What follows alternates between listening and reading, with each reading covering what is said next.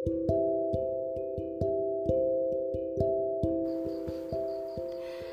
teman, Assalamualaikum warahmatullahi wabarakatuh. Welcome and welcome back to podcast cerita hari ini by Valentina. Jadi, uh, ini adalah part kedua dari cerita Mas Rehan Tentang menjadi seorang volunteer COVID-19 So, kita langsung aja nanya-nanya lagi dan mendengarkan cerita seru Mas Rehan nih menjadi uh, volunteer di hari-harinya menghadapi pasien-pasien covid yang menurut aku serem sih. Takut sih gitu.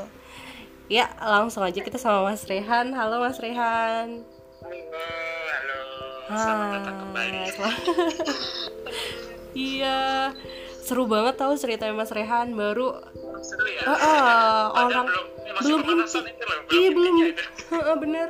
Belum intinya kita udah hmm. sudah ya teman-teman podcast sudah debar-debar. Iya betul. Jadi uh, pembahasan yang lalu tuh Mas Rehan cerita tentang uh, gimana striknya persiapan sebelum berangkat. Nah kita hari ini pengen dengerin nih inti dari segala inti. Sehabis dinyatain lolos untuk menjadi volunteer COVID-19 uh, selanjutnya apa nih mas? Oke okay, baik. Tadi yang sebelumnya kan sudah diceritain ya pada saat uh, calling ya. Jadi harus pagi-pagi berangkat gitu. Ini jam um, jam tujuh. Terus jam tujuh itu udah harus stay jam tujuh pagi. Uh, pokoknya no matter what so you have to stay there gitu ya. Yeah. sudah harus on stay di sana. Preparation ya persiapan. Kan uh, kalau di sana memang cuma ini aja sih kayak upacara terus uh, sambutan sambutan kemudian sambutannya ada sih dari menteri cuma nggak terlalu kenal.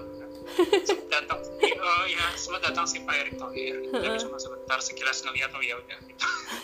Itu ya pokoknya lagi stres apa lagi ngantuk gitu ya jadi yeah. nggak terlalu ngeh juga ya mohon maaf ya teman-teman ya jadi nggak terlalu impression banget gitu ya iya iya iya iya nah, nah, pada saat jam 7 itu mikirnya sih udah mulai kerja gitu ya. Tapi ternyata enggak. Jadi kita kerja. Saya mulai kerjanya itu hari Selasanya. Oh gitu. Uh-uh. Hari Seninnya nah, terus? Datang itu nggak langsung. Ternyata nggak langsung kerja. Gitu. Karena kan harus mungkin bisa dibilang ada pembekalan terakhir oh, lah. Iya, gitu. iya, iya, iya. Bilang pembekalan spesifik ke tim. Karena kan ngambilnya pramus haji pada saat itu. Uh-uh. Gitu. Nah, uh-huh. pagi setengah sebulan itu pembekalan kurang lebih ya uh, yeah. cuma sambutan baru jam 9 itu ada setengah jam buat istirahat bentar jam 9 itu baru kita kayak ada presentasi buat tim pribadi mm-hmm. karena kebetulan saya ada empat orang aja yang datang mm-hmm. dan FYI karena kan dari 64 itu kan ibaratnya batch first batch istilahnya gelombang pertama iya yeah Nah, di gelombang pertama 64 bukan berarti masing-masing 64, misalnya 64 anak kampus haji, 64 anak logistik tidak. Uh-uh. Kalau di sana kita itu ternyata bekerja itu ada dari tim, ada TNI, ada Polri, ada dari tim medis, ada yang dari Menteri Kesehatan, ada yang dari pejabat juga ada. Uh-uh. Kata siapa pejabatnya nggak tahu. Pokoknya semua anak orang-orang BUMN itu main. Nah, awalnya saya sempat pikir kenapa cuma 64 Iya. Itu yang padahal yang daftar 800 yang secara penyaringan. Uh, uh, uh. Pada saat ditanya, ternyata dari 800 itu itu pasti dipanggil ke Wisma itu, ke rumah uh, uh. sakit darurat itu di Wisma Atlet. Uh, uh. Tapi itu bermain dengan batch itu oh. dan batch pertama, first batch itu cuma 64 yang di calling karena beberapa job dari yang non medis seperti call center, dari logistik, dari administrasi itu sudah dihandle sama orang-orang dari BUMN oh, dan juga gitu. Dan dari relawan itu cuma segitu bahasanya. Awal kecewa. Ini hari pertama cukup kecewa karena kenapa nggak kompak gitu kan? Karena kan kita ibaratnya maunya kompak bareng gitu. jadi itu sempat di grup itu kayak kecewa terutama grup dari Bekasi ya karena grup saya sendiri itu kita nggak berangkat bareng mau bareng gitu kan kerja bareng dia pun mungkin udah satu grup itu ya nggak cuma orang saja ya benar ada Iya. di logistik ada dari ini tapi setidaknya berangkat bareng lah gitu iya kan. biar saling menyemangati Bareng, gitu ah, kali ya gitu, saling apa nanti kalau mau main mau ada waktu kosong kita bisa kumpul lagi bareng sebentar gitu, Iya. Saling menyemangati lah. gitu nah tapi ya ternyata realitanya tidak seperti itu ya Mm-mm. memang first impressionnya ya cukup mengecewakan lah gitu ya entah alasan urgent oke lah Mm-mm. Nah, oke, singkat cerita, hari pertama itu cuma istirahat dan pengenalan tempat. Jadi, teman-teman podcast kalau mau tahu rumah sakit itu banyak sekali saya terima chat itu ya pada saat kegiatan itu Mm-mm.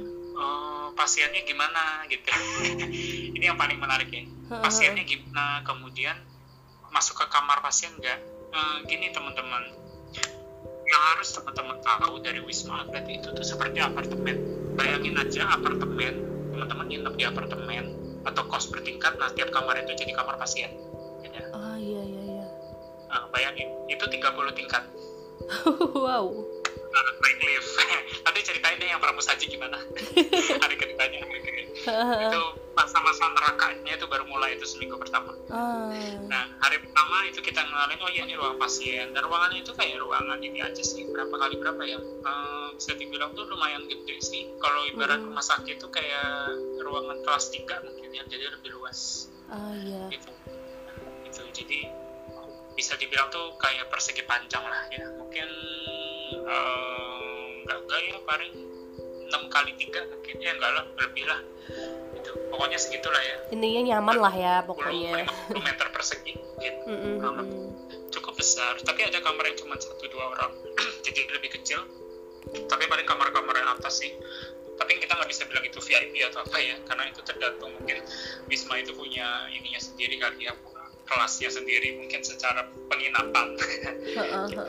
tapi pokoknya seperti itu bayangin aja 30 tingkat gitu kan.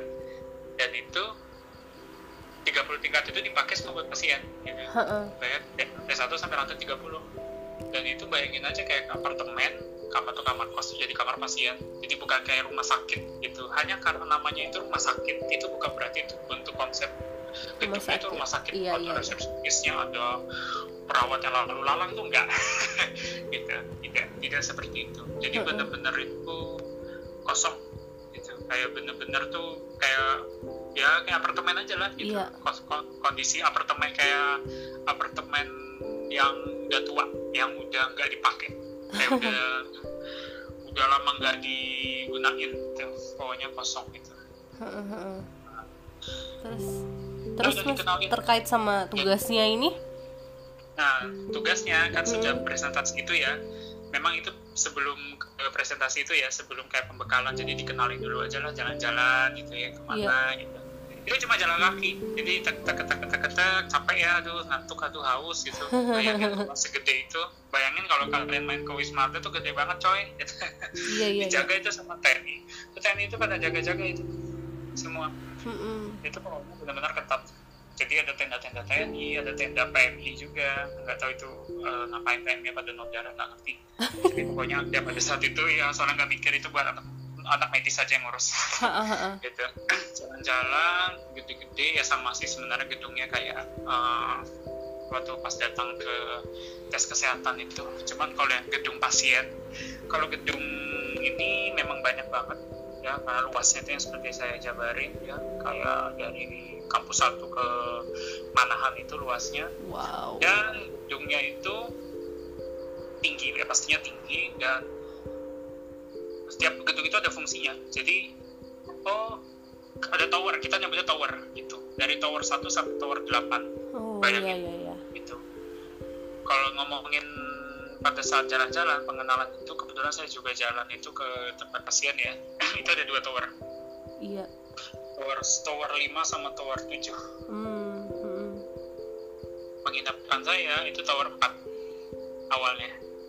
Gitu. Dipisahin ya iyalah tapi pastinya. Jauh eh, tapi jaraknya jauh banget gitu dari tower 5 bahkan dari gedung pasien tower 5 sama tower 7 itu jauh gitu. Itu Mm-mm. jalan kaki itu ibaratnya dari WMS itu ke ini ke tempat sobron bayangin dong. Bayangin nih kalau kalau saya jadi pramusaji nganterin makanannya biaya gitu kan? Iya iya. Oh berarti ini nih uh, maksudnya tugasnya jadi pramusaji itu berarti uh, standby-nya pas waktu-waktu makannya aja gitu ya mas? Ya benar. Mm -mm. dan ada satu lagi mungkin kalau pramusaji ya. Oke okay, itu itu kita yang hari kedua ya. Mm -mm. Uh, mungkin yang hari pertama yang terakhir ini yang ingin saya sampaikan yaitu setelah pengenalan itu baru saya dikenalin ke tempat penginapan. Gitu ya. Nah, penginapan saya di tower tower 4 itu lantai 25 wow itu ya kamarnya mungkin kalau teman-teman lihat WA status kayaknya udah lihat mungkin Mbak Valtina juga iya. lihat gitu ya makanan gitu ya kayak gitu. Pokoknya pokoknya kalau udah masuk ke penginapan itu kayak surga deh. Tapi kalau udah masuk ke ruang gedung pasien itu kayak neraka gitu. jadi kalau udah sih itu beda banget itu udah auranya itu. Udah beda banget pokoknya itu. Ya. Oke itu hari pertama. Jadi sempat istirahat ya mungkin dari ngapain aja Mas Rehan hari pertama mungkin itu pengenalan pembekalan ngapain aja ngantar makanan kayak begini. Nanti ada schedule ya uh -uh. FYI nanti kita ada schedule saji uh -uh. misalkan jam segini sampai jam segini. Karena ini yang menarik. Uh -uh. gitu. Karena ini masih empat orang dari relawan. Uh -uh. dan ini benar-benar mengecewakan dan mencengkelkan dan benar-benar menyiksa plus pressure. Capek why, dong ya why? Kenapa? Bayangin dong empat orang relawan disuruh nganterin makanan dua gedung 30 tingkat masing-masing. Iya empat uh, schedule dan nggak ada shift kenapa nggak ada shift karena baru empat orang iya, gitu iya. kan kerja itu ternyata dari tim yang BUMN itu bodo amat gitu kan ya, nanti saya ceritain hari kedua gitu. iya waduh deg-degan juga ya nih bahas okay. BUMN Iya iya ya. Lanjut lanjut boleh. Hari kedua kita sudah mulai bermain dengan namanya mental. Mm -hmm. ya, bukan capek badan tapi capek hati. Mm -hmm. Ya, ngebatin gitu ya. Kalau perlu nangis nangis lah selama kegiatan gitu ya. Bukan yeah. nangis karena pasiennya, ngadepi pasiennya, tapi nangis karena capek karena dimarahin ya. First impression dari kegiatan di sana adalah pengalaman pribadi tidak dimarahin dimarahin okay. karena Why dimarahin karena empat orang coy apa ya FYI empat orang itu saya doang yang cowok tiganya cewek why why kayak gitu kenapa nggak misalnya dari 64 tadi kan huh? kenapa cuma empat orang gitu 60 nya Nah itu karena serba mengecewakan. Oh, iya, iya, iya. yang sudah saya jelasin dari awal itu. Karena it's very disappointed ya dengan kegiatan relawan ini yang serba tidak profesional. Waktu itu sempat protes ke panitia itu. Bahkan sempat berantem di grup. Tapi itu nanti dibahasnya lah. Iya. Yeah. Oke, okay, kita ke hari kedua. We're only four.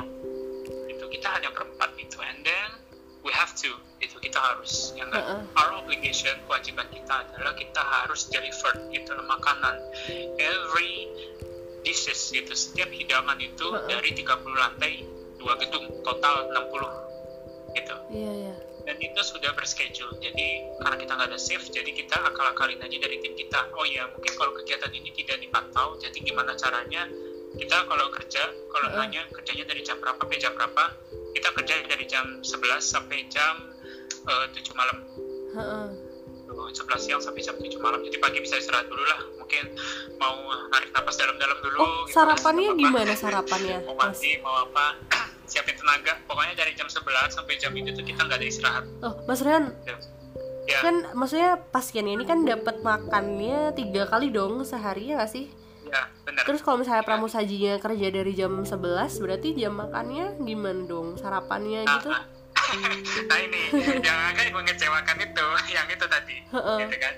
Semua mengecewakan itu dari berbagai aspek, dari makannya, dari personelnya sedikit, dari serba dadakan, nggak ada schedule yang tepat, kenapa orangnya segini.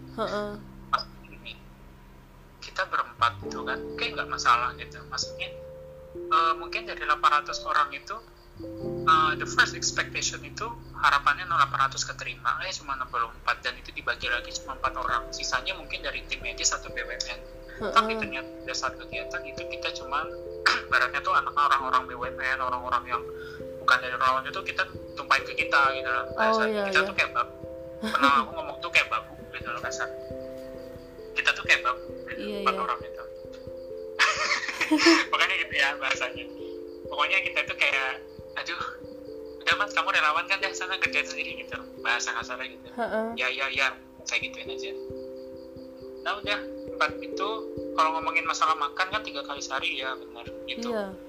Tapi karena saya di sini di sisi hari pertama kan ya nggak mungkin lah protes makan gitu ya. Mungkin awalnya juga mikir pasti ada jam istirahat lah ya Ha-ha. gitu. Kita jam istirahatnya itu paling cuma waktu sholat gitu kan gitu. Dan pada saat kegiatan ya nih ya kalau ngomong kegiatannya hari pertama itu kita harus dimarahin gitu. Maksudnya Mm-mm. gini dimarahinnya kenapa? Why? Gitu karena kita harus kerja benar-benar cepat oh kita iya. tuh prinsipnya tuh gini mikirin perut sendiri atau perut pasien gitu ya. Ya udah Iya, perut iya. pasien lah gitu kan.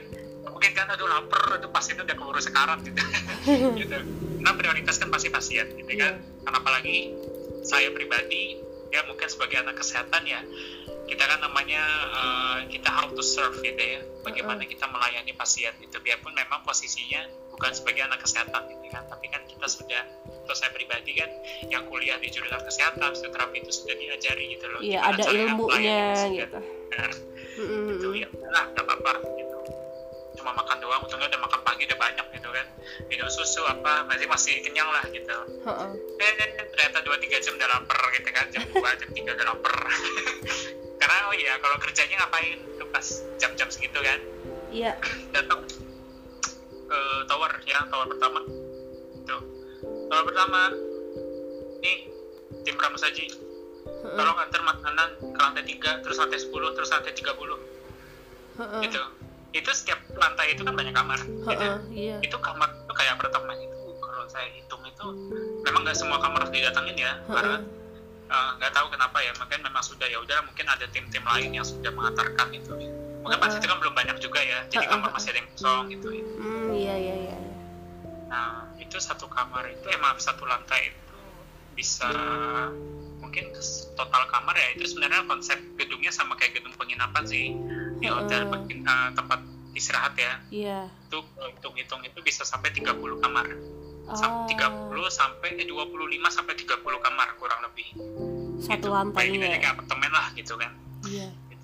Satu lantai 25 30 kamar. Kebetulan saya lantai satu. Itu ya udah paling tinggi lantai 30 iya. Itu masuk ke kamar itu nganterin makanan per kamar itu naik lift ya. Nggak naik tangga. Maaf aja maaf aja nggak naik tangga. Saya juga mau udah lah mati deh gue. Naik nganter makanan masa diangkut-angkut gitu ya trolinya gitu. Gak lucu banget gitu. Iya dong capek dong. lantai itu satu kamar itu pada saat itu kan masih sepi banget ya masih sedikit pasiennya ODP-nya itu apa sorry PDP-nya itu masih sedikit jadi paling Mm. kemarin itu 300 400 ya. Itu masih sedikit banget. Mm. Eh, paling tiga empat kamar lah satu lantai. Itu ini makanannya apa ibu?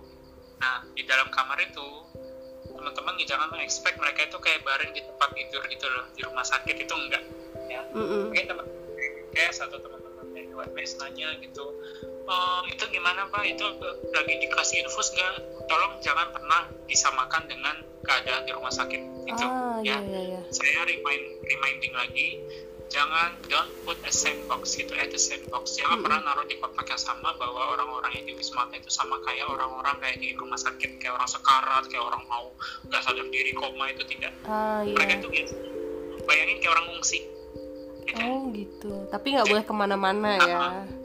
benar pun udah dikasih kasur tapi mereka lesehan duduk itu main HP duduk gitu dikasih makan sebentar tapi Mas Ray pas nganter makan itu pakai APD juga komplit gitu nggak sih? Nah masalah APD baik saya kembali lagi. Nah karena di sini kita kembali kepada tugas ya.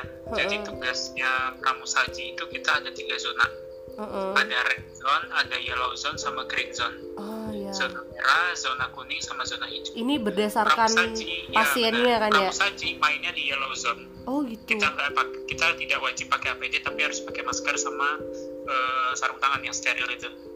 Kayak sarung tangan operasi gitu ya, heeh. ya gitu. Latex gitu ya? Heeh. ya benar, benar latex itu. Heeh. pokoknya dua itu kita tapi nggak sampai masuk kamar. Tapi kita bisa lihat dari jendela gitu Heeh, terus ngasih taunya apa? Di kode-kode gitu? Diketuk kayak gitu Iya. aja kali ya? Ah diketuk itu. Tapi di dalam kamar itu nanti ada perawat. Kebetulan dari tim medis. Ya. Oh gitu. Kalau nggak perawat kalau nggak dokter lah gitu. Tapi tolong jangan pernah bayangin lagi yang tadi itu ya di kamar itu kayak orang sekarat kayak orang orang tiduran gitu. Dan nggak bukan berarti setiap dokter itu kalau datang satu-satu ke kamar kayak kunjungan kayak ke rumah sakit itu enggak. gimana tuh? seperti itu gitu ekspektasi ternyata tidak sesuai dengan realita ya ya. Iya. Nah saat di sana itu dokter-dokter sama ini santai aja gitu. Maksudnya kalau di calling tugasnya ya udah dipanggil. Ke kamar berapa? Oh lantai 10 kamar nomor 5 ya udah selesai. Kalau nggak ada job lagi udah balik lagi ke penginapan ngapain makan gitu gitu. Kenapa? Hmm. karena kita semuanya posisinya itu lagi aktif. Jadi orang-orang yang PDP ini memang produktif oh gitu. Bukan yang sifatnya itu tuh yang sekarang yang harus rebahan doang gitu enggak ya? Iya, gitu. Bahkan kalau kita lihat kegiatan sana tuh orang-orang orang yang PDP pasien itu nggak apa-apa keluar ke ruangan itu main ke kamar yang lain itu nggak apa-apa. Lah seriusan? Ntar ah, gimana dong saling nularin gitu dong? ah, karena kayak gimana ya bayangin aja kayak B aja gitu oh. atmosfernya. Kayak orang-orang kayak kayak aktif aja gitu pokoknya intinya selama nggak ada droplet yang ke mana-mana gitu kali ya mas? Apa ya, gimana tuh? benar gitu. Yang penting mereka sudah ada gedungnya. Oh pasien ini udah terserah mau ngapain di gedung ini. Yang penting jangan keluar gedung. Oh iya iya iya iya. Gitu. I know, I know, I know. jadi okay. jangan dibayangin kayak makanya suka ditanya gitu ya itu dikasih info nggak dikasih ini? No no no. Pokoknya kalau ke sana tuh pasti udah buyar banget deh ekspektasinya. Ternyata nggak kayak begini ya.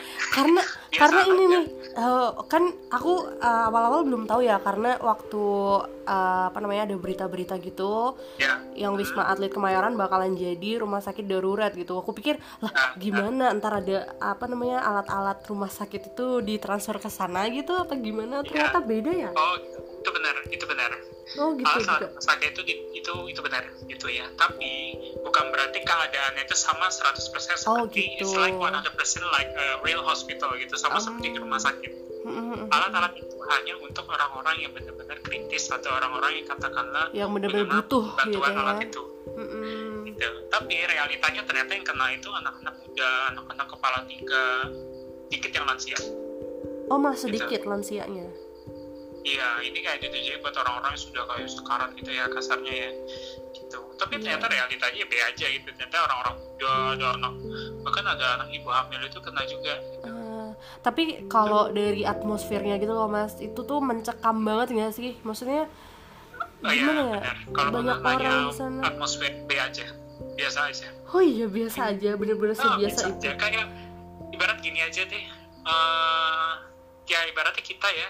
Kita kita positif gitu ya kita positif corona. Uh-uh. itu kan yang di rumah sakitnya pasti positif ya pastilah yeah. ya. Itu tuh bukan berarti yang mereka harus sekarat ya.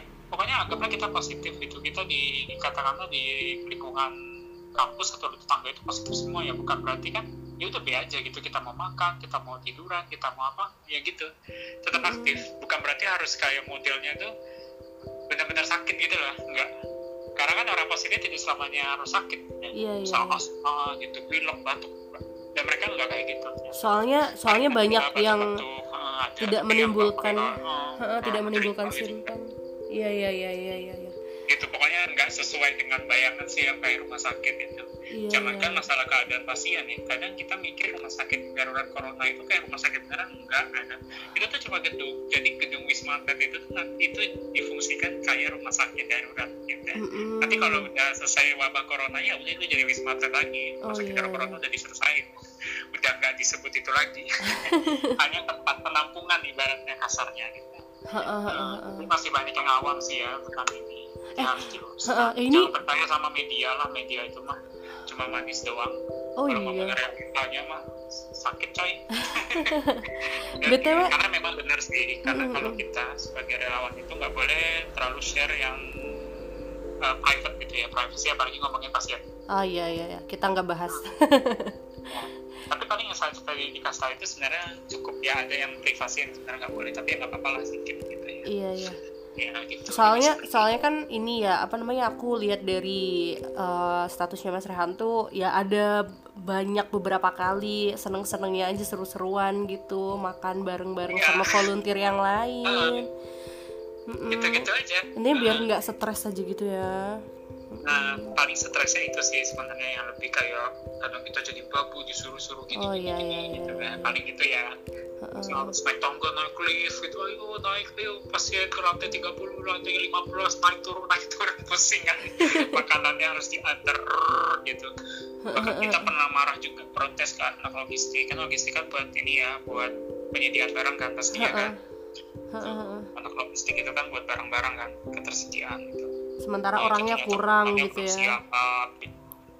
ya mau gimana udah dipanggil ya anak logistiknya malah males-males mana ini ya udah berantem lah gitu kan sesama relawan. Pasti udah Oh. kelihatan belangnya gitu kan. Oh iya iya iya iya. Dramanya itu dramanya itu udah mulai gitu bahasanya. Yang pasti ada lah yang gak mengenakan dari sesama relawan tuh pasti ada. Yang dari Heeh. yang serius dari yang pecicilan banyak tingkah terus sombong caper gitu. Bahkan yang tim oh iya satu lagi nih. Heeh. gitu.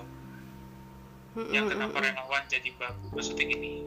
Dulu sempat kita ada masalah sama tim medis karena ada tim medis itu yang sombong gitu kan. Karena mentang-mentang anak medis gitu. So tau gitu lah Ah. misalnya iya iya iya. Padahal eh kalau nanya saya sendiri Mas Rehat sendiri itu anak medis juga cuman emang gak mau menunjukkan. Ya saya juga anak medis enggak saya gak menunjukin ego saya gitu ya. Karena oh iyalah dia dokter lah ya sekala ngalah aja lah. Terapi sama dokter derajatnya beda.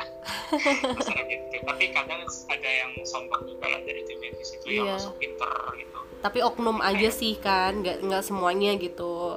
Gitu kan ya cuma kadang yang bertemunya yang begitu ya kesel ya oh gitu iya ya. iya maksudnya iya iya. maunya tuh yang enak yang positif itu yang memberikan aura atau uh, hal-hal yang positif itu tapi Ha-ha. ternyata harus berurusan dengan orang yang memberikan aura negatif gitu ya yang bikin jadi bete. Iya, iya.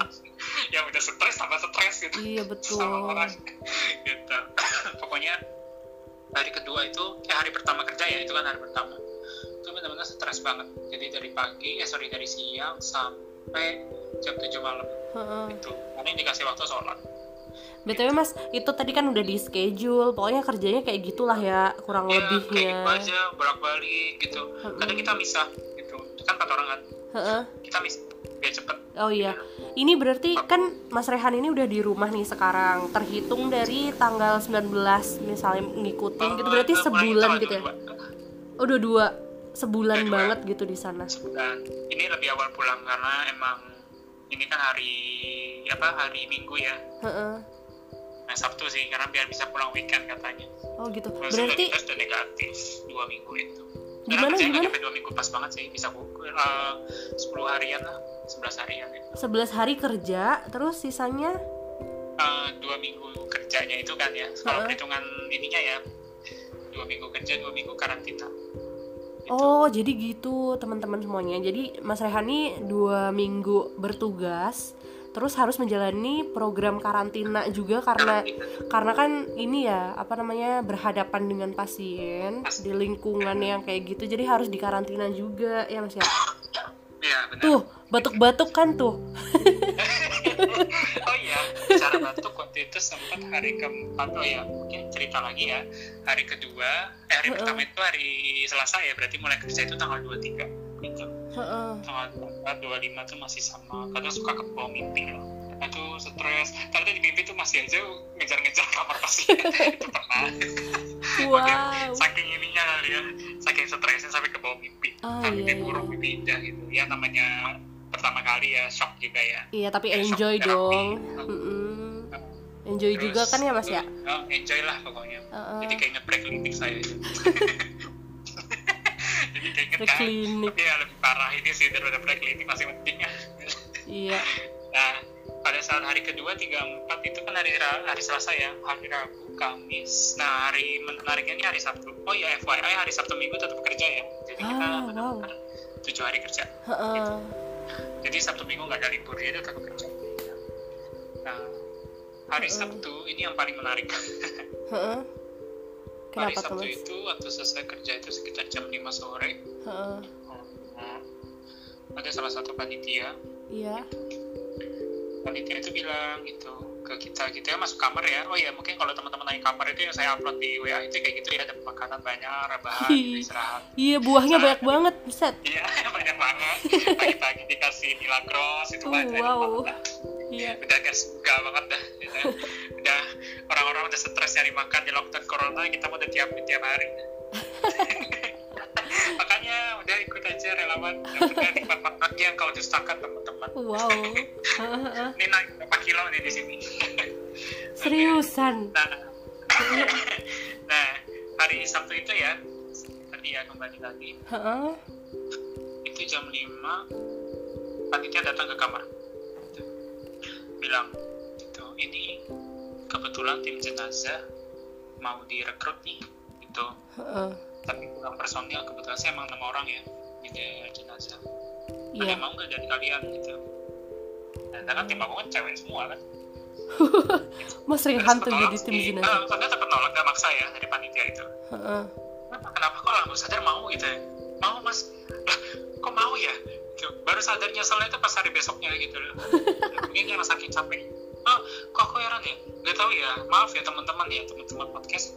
Kok Mas Rehan nerima gitu? Nah itu, aku saya juga bingung gitu. Kenapa saya iyain gitu loh? Hmm, kok yeah. bisa di alam bawah sadar ngomong iya padahal sebenarnya enggak ya Allah kamu saya juga stres gitu kan udah harus bolak-balik udah kayak olahraga kan harus lagi jenazah karena kalau ngomong jenazah itu kan harus ngomong orang tua juga kan iya ada juga ini yang jenazah ini lebih parah sebenarnya oke sebelum ngomongin jenazah kita ngomongin yang masalah setuju atau enggak setujunya uh-uh. jadi pada ditawar itu ada yang mau gitu. Mas Rehan mau nggak? Nih jadi jenazah. Dan tanpa mikir panjang dan nggak tahu kenapa mungkin stres atau mungkin dia bawah sadar atau hipnotis tiba-tiba saya ngomong oh ya nggak apa-apa mas. Oh ya apa mas? Gitu. Saya dalam hati udah sebut sebego apa sih gue? Kok ngomong sih ya nggak apa-apa mas? Berarti iya dong gue. Yeah. itu malah mikir baru sadar itu besok paginya pas pas subuh gitu kan. Uh -uh. kan ada schedule ya. Maksudnya schedule kan siang gitu. dari pagi itu mikir kok gue iyain. Install juga gitu kan aduh harus di red zone. Yang yellow, yellow zone aja udah gitu loh. Iya iya red iya, iya, gitu kan. Nah udahlah ya udahlah saya pasrah nih ya udah nggak apa-apa deh. Itu nggak bisa nolak soalnya udah dimasukin daftar udah ada name tagnya ID card. Nah pada saat di lockdown kita harus pada saat hari Sabtu itu ya hari Minggu itu saya harus pindah tower eh bentar Kenapa? bentar. Berarti kita harus aku harus huh? gabung ke anak relawan jenazah berarti Mas Rehan ini nah, dua minggu? sih. Itu sudah selesai. Oh gitu. Ya ya ya, ya. Nah, saya ditawar khusus masuk ke jenazah. Tim jenazah wow. Nah ini menariknya hari minggu itu ada gelombang kedua batch dua. Mm -mm. nah ini lebih banyak gitu anak jadi anak relawan yang 800 kan 64 tuh. Iya iya iya, iya. Nah, itu banyak 20 anak gizi uh, sorry gizi lagi anak kampus haji yang masuk. Uh-uh. gitu. Uh. tapi itu kalau anak logistik itu pasti lebih banyak lah tapi kalau anak relawan yang jenazah memang dibatasi 6 salah satunya aku sisanya itu anak yang lain sih. Itu ada yang dari Kalimantan ada satu tim itu ada yang dari Sumatera ada gitu. Oh gitu ya. Ya ya ya dari beberapa daerah tuh ada. Btw mas? mas Rehan uh, maaf nih ini udah yeah. 30 menit lagi mungkin uh, ceritanya tentang yang jenazah ini boleh dicepetin? Ih seru banget sebenarnya. Uh, uh, karena kita terbatas waktu. Seru banget pada oh, iya, lanjut lanjut yang jadi lanjut yang jadi petugas ini jenazah. Jadi jenazah mm -mm. udah dipindahkan ke ke gedung tower uh, awalnya kan tower ini ya. Uh, tower 4 gitu. Iya. Pindah ke tower 2 di red di zone. lantai 23 itu jaraknya itu seperti dari uh, apa namanya itu? Uh, tempat sobron. Ya uh -uh. gitu ya? Uh -uh. Uh tower 2 itu ke ini dekat sini Solo Square lah.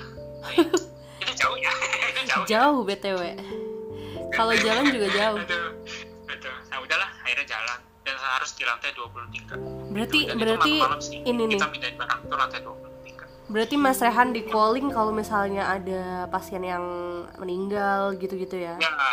Nah ini memang lebih menarik lebih menyenangkan gitu. Lebih menyenangkan gitu. Lebih, lebih menyenangkan dalam arti itu wow. selama saya jadi pramusaji itu tuh berat kan uh. harus kerja dari pagi itu terschedule gitu kan. Oh iya iya iya benar-benar uh, uh. ini itu enak. Kita kerja kalau dibutuhin tapi harus on 24 jam gitu.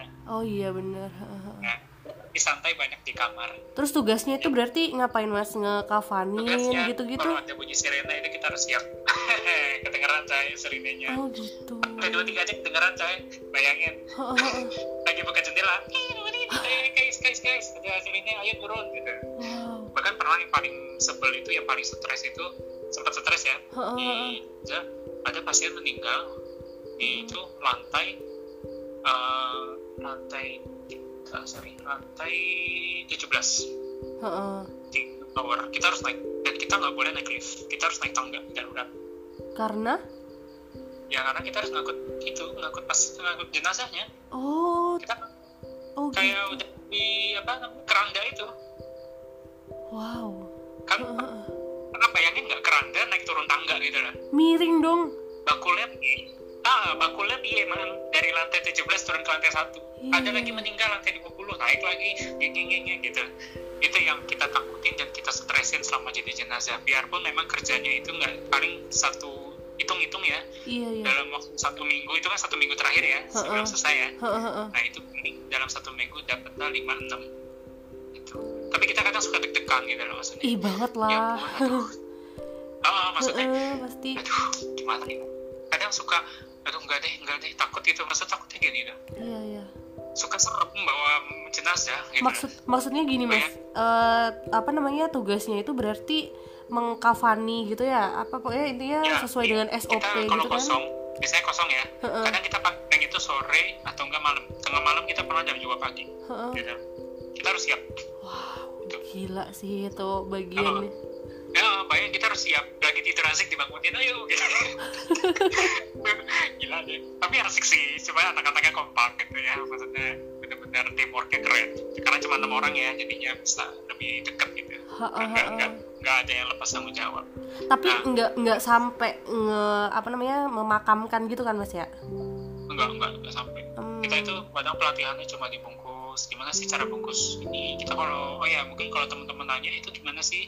Mas. Rehan bungkus-bungkus eh, jenazahnya kafaninnya kalau kita selama diajarin itu yang pertama kita pakai kafan biasa. Kalau laki-laki kita sesuai syariat ya. Iya, karena iya. kebetulan dari tim itu itu memang kan beda keyakinan ya. Ada Oh, yang iya. Islam ada yang Kristen ada yang Katolik gitu. dan kita setiap demonstrasi itu per agama oh gitu. Ya ya gitu. ya Jadi kita tahu gitu.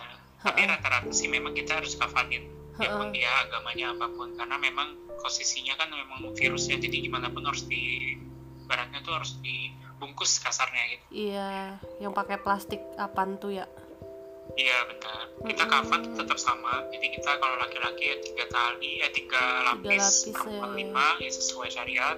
Tapi nanti kita setiap itu nanti ada namanya kayak kain bungkus apa namanya kayak plastik steril itu ya. Heeh. Jadi kayak itu. Nah itu tiga kali juga. Plastik steril, habis itu kita kafanin lagi, plastik steril lagi, kafanin lagi, plastik steril. Jadi kayak paket bertiga lapis, Iya. bayangin. aku bayanginnya gini mas apa namanya karena kan eh, virus ini kan apa namanya parasit obligat gitu ya dia perlu inang yang hidup buat dia hidup walaupun ketika Ya, inangnya mati dia mati tetap aja serem gitu ngurusin Ya, jenazahnya ah, Kalau kalau kita- benar, itu benar. Yang nanya, serem gak sih mas Rian? Waduh, gak usah ditanya coy. Serem coy. Kita udah pakai APD tuh, eh, takut lah. iya Kita iya udah iya. pakai APD aja masih takut. Maksudnya gini, yang paling serem dari mayat itu, kita udah bayi bawa tuh, itu tuh masih keluar lendir, keluar keringat, Oh, cairan iya, dalam iya. tubuh kan. Heeh, heeh. Itu kita kena aja, biarpun udah pakai sarung aja takut gitu loh. Udah berasa kayak nego sama malaikat maut gitu loh. Dia mau kena atau enggak, kalau mau nih saya booking nih, ininya, jadwal ditarik nyawanya gitu kan. Masa kena coronanya gitu. iya iya Pokoknya kita tuh udah kayak serem deh pokoknya. Biarpun udah pakai tuh kayaknya, aduh ya Allah jangan ada yang meninggal dong gitu. Gak apa-apa Iya, deh nganggur deh, yang penting jangan ada yang meninggal, takut gitu kan. iya. Karena kalau udah positif tuh udah beda lagi masalahnya gitu kan. Bahwa penyakit lah atau diusir dari rumah lah nanti takutnya. Gitu kan gak bisa pulang ke rumah segala macam pokoknya. Pokoknya, pokoknya segala macam mimpi buruk tuh ada di situ. Biarpun memang kerjanya lebih santai. Ya memang yang apa yang saya sharing itu yang menyenangkan karena pada saat kegiatan memang kita nggak boleh bawa HP ya foto-foto itu nggak boleh. Iya iya jadi iya. kadang minta dari dokumentasi tim dokumentasi. Hmm Nah. gitu. yang paling pokoknya singkat cerita kayak begitu terus ya. Heeh. dan yang paling menariknya itu yang paling gak enak kita ngomongin yang paling gak enak ya. Nah, iya ya kita pernah berantem sama relawan lain. Hmm. Pengalaman tadi waktu saya makan di kantin kan ada kantin ya. Iya. Khusus volunteer uh, ya? uh, di kantin ada ini gedung penginapan itu di kantin. Uh -uh. Gitu. itu kan satu tower itu nggak hanya anak jenazah tapi ada anak-anak lain. Iya. Logistik itu. Nah dibilang itu tuh awas tuh ada anak jenazah nanti kita infeksi juga. Wah. ngomong depan saya gitu. Wah. Padahal kan kita nggak ada salah apa apa ya iya. teman-teman ya itu terus sombong gitu ngomong eh itu anak jenazah tuh hati-hati itu. Cowok yang ngomong by the way. Wow. Itu, itu jenazah itu nanti kita kena infeksi awas nanti nyebar gitu. Itu kan nah aku dalam hati kayak lah emang urusan lo apaan gitu yeah. kan walaupun gitu. walaupun mungkin mungkin kan ada kemungkinan mereka bercanda gitu kali ya buat ya, tapi kan tetap kan tetap aja ya, posisinya gitu ya.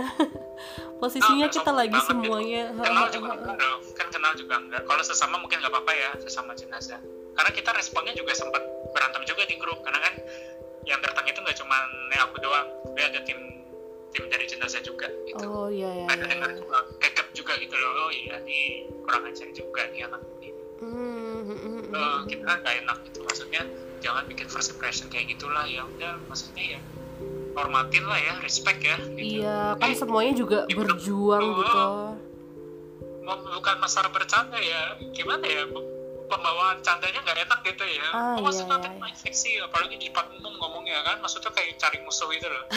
kayak, wah ibaratnya kayak ngebully gitu loh. Padahal nggak ada salah apa-apa gitu kan. Iya, iya, iya, iya. Nah, pokoknya sempet berantem di grup ya, FYI aja. Mas Rehan, ini, aduh kita terbatas waktu nih, pada oh, lagi deh, nanti seru ya. banget. Iya, iya, iya, iya. Nah, dan yang terakhir mm-hmm. itu tentang pengalaman mistis. Waduh. Waktu itu sempat update status WA itu ada pengalaman mistis. Oh, ya ketemu Mbak Dini lah ya. Jadi waktu jalan ketemu Mbak Dini itu dia Mbak Dini? dua orang. Apaan tuh Mbak Dini? Ada ya Mbak Dini itu kuntilanak. Oh, Mbak Orang Dini. Jakarta bilang Dini. Oh gitu. Ada Mbak Dini tuh masa kuntilanak. Aku, itu udah istilah orang kota itu. Oh iya maafin orang desa. Oh iya dia tahu mungkin kalau aku tahu kalau aku taunya oh gitu ya? Nah, kalau aku taunya ini kalau pocong itu mas apa ya saya lupa gitu ya. Karena litnuk yang bilang. gitu gitu. Itu gitu. Ketemu Mbak Dini di situ. Wah itu auranya tuh gak enak lantai 23 di tower yang baru. Jenazah itu tuh gak enak. Oh. itu bener-bener auranya tuh kayak ada yang mantau ada yang ngeliat. Karena kebetulan saya punya ada sedikit bisa ngerasain. Mm-hmm. karena dulu punya pengalaman paling nggak suka lihat kursi roda. Karena pernah ada mbak Dini di situ duduk di situ btw ini maaf ya yang namanya Dini. Oh iya maaf ya namanya Mbak Dini ya namanya Dini bukan Koko ya bukan kuntilanak ya intinya itu. Kemudian kita berhenti ya pokoknya sempet ya ada orang-orang yang oh ya terakhir ya yang terpaling terakhir. Uh, mungkin juga pengalaman ada yang mungkin selama relawan ini ada yang uh, mungkin cuma ngejar jabatan cuma minta duit. Kalau teman-teman nanya dibayar nggak? Dibayar 650 ribu per bulan. Mm-hmm. sama kerja awal pikirin enam setengah juta. Ternyata enam ratus lima puluh oh ya nggak masalah. Kalau yang paling penting itu ya kalau di sana itu dapat ini sama sertifikat. Tapi sertifikat nggak langsung dapat itu paling diproses dulu dikirim gitu. Iya iya iya. pesan terakhir buat teman-teman. Iya benar dari itu mm -hmm. uh, lama jadi relawan itu yang paling penting itu adalah kita niatkan untuk cari pengalaman dan relasi intinya mm -hmm. itu. Jangan pernah mikir duit bayaran atau apa pun jabatan posisi gitu. karena buat saya pribadi ya sebagai seorang Mas Rehan gitu ya yang senang dengan pengalaman itu gak usah mikirin oh aduh kita bahasa kasarnya tuh gini aduh pengen ini nggak mau ikut ini ya nggak dibayar loh nggak mau ah bayarannya kurang kecil pengennya yang gede bayarannya no. Itu kita harus humble itu jadi orang itu harus humble harus down to earth gitu. Jadikan itu sebagai pijakan aja motivasi itu. Mungkin saya pribadi sebagai lulusan fisioterapi kenapa nggak ngambil medis? Kok Mas Rehan yang lulusan fisioterapi malah jadi relawan pramus haji jadi jenazah? Ya nggak apa-apa gitu. Yang penting pengalaman gitu kan. Iya, betul. yang penting saya bertemu dengan orang-orang yang luar biasa gitu kan. orang-orang yang benar-benar support gitu ya. daripada harus uh, hidup dengan gengsi ya biasanya kadang saya suka dapat yang begitu ya komen-komen begitu ya buat teman-teman terus juga jangan pernah takut buat jadi relawan mungkin teman-teman takut dengan virus covid sebenarnya nggak serem kok gitu ya kalau positif beda lagi ya kalau ya, positif ya. beda lagi Mas... tapi nggak usah takut selama karantina dua minggu itu kita nggak ngapa-ngapain uh -uh. cuma jalan-jalan aja main ini tapi uh, pokoknya nggak boleh keluar gedung gitu. uh -uh. Mau main mau main ke kamar temen mau main gitar main main Uno, main main laptop itu nggak apa-apa, terserah bebas ngapain aja. Iya, Tapi nanti setiap tiga hari itu ada tes rapid rapid test. Oh gitu, gitu. Mas uh, harapan dong yang terakhir mungkin kali ini ya uh, harapan yeah. Mas Rehan tentang this outbreak condition buat masyarakat yang masih di luar sana gitu, Mas. Oh iya, pesan ya atau harapan ya.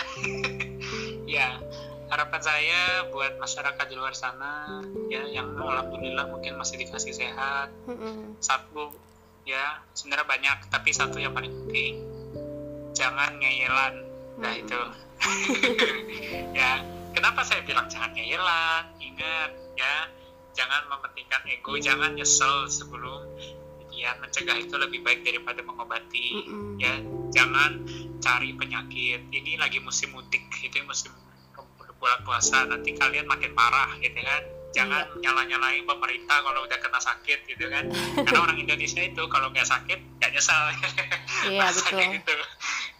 kalau belum ngerasain tuh belum gitu. mau berhenti gimana? Hmm. Kalau belum belum dia belum ngerasain sendiri gitu, nggak mau dia berhenti. Belum ngerasain itu belum nyesel mm -mm, gitu. Mm -mm. Pokoknya orang Indonesia itu luar biasa kayak jalannya gitu.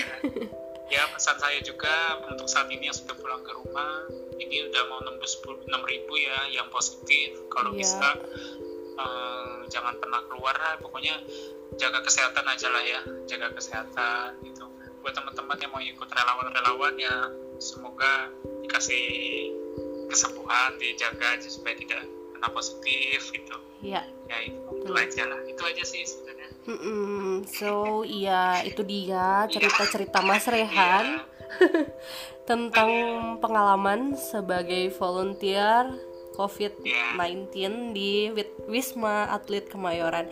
Uh, makasih banyak Mas Rehan tentang sharingnya. Ya, sama-sama. semoga uh, bermanfaat lah ya buat teman-teman yang mendengarkan juga. Semoga buat Mas Rehan dan teman-teman volunteer yang sudah bekerja keras, orang-orang baik saya nyebutnya mah gitu. Dapat pahala dari Allah. Semoga pokoknya jadi amal jariahnya Mas Rehan dan teman-teman gitu ya. Dan teman-teman ini yang masih di rumah stay di rumah aja. Di rumah aja oke? Okay? stay at home. Betul. Oke okay, uh, eh, kita sudahi podcast kali ini. Terima kasih sudah mendengarkan. Terima kasih juga Mas Rehan pokoknya sekali lagi. Oh ya kalau misalnya mau nanya-nanya gimana Mas Rehan? Mau ngubungin lewat apa? Bisa WhatsApp? Kalau mungkin kalau mau nanya-nanya bisa ke WhatsApp gitu ya. Ha, ke WhatsApp. Gak masalah, WhatsApp aja gitu ya biar lebih enak. Betul. Kalau mau minta nomor WhatsAppnya hubungin aku dulu ya. Promosi ya. iya karena Mas Rehan nggak main Instagram teman-teman. So, oh iya main Instagram lagi maaf. Oke. Oke, jadi uh, boleh Mas Rehan say bye bye buat pendengar semuanya. Oke, okay, buat teman-teman podcast, uh, terima kasih sudah stay tune ya di acara podcast saya sebagai bintang tamu dan uh -uh. juga hostnya Mbak Fawantina. Yeay. Uh, teman podcast tetap sehat selalu amin. ya jaga kesehatan amin, amin, amin. corona ini. Iya. Ya nanti kalau ada kesempatan dari Mbak Fawantina mengundang saya lagi, uh. ya, waktu oh, boleh boleh. Bisa tetap setia, keep loyal, and stay tuned. Ah, asik. Asik. Oke, okay, bye bye semuanya. Bye bye. Bye bye.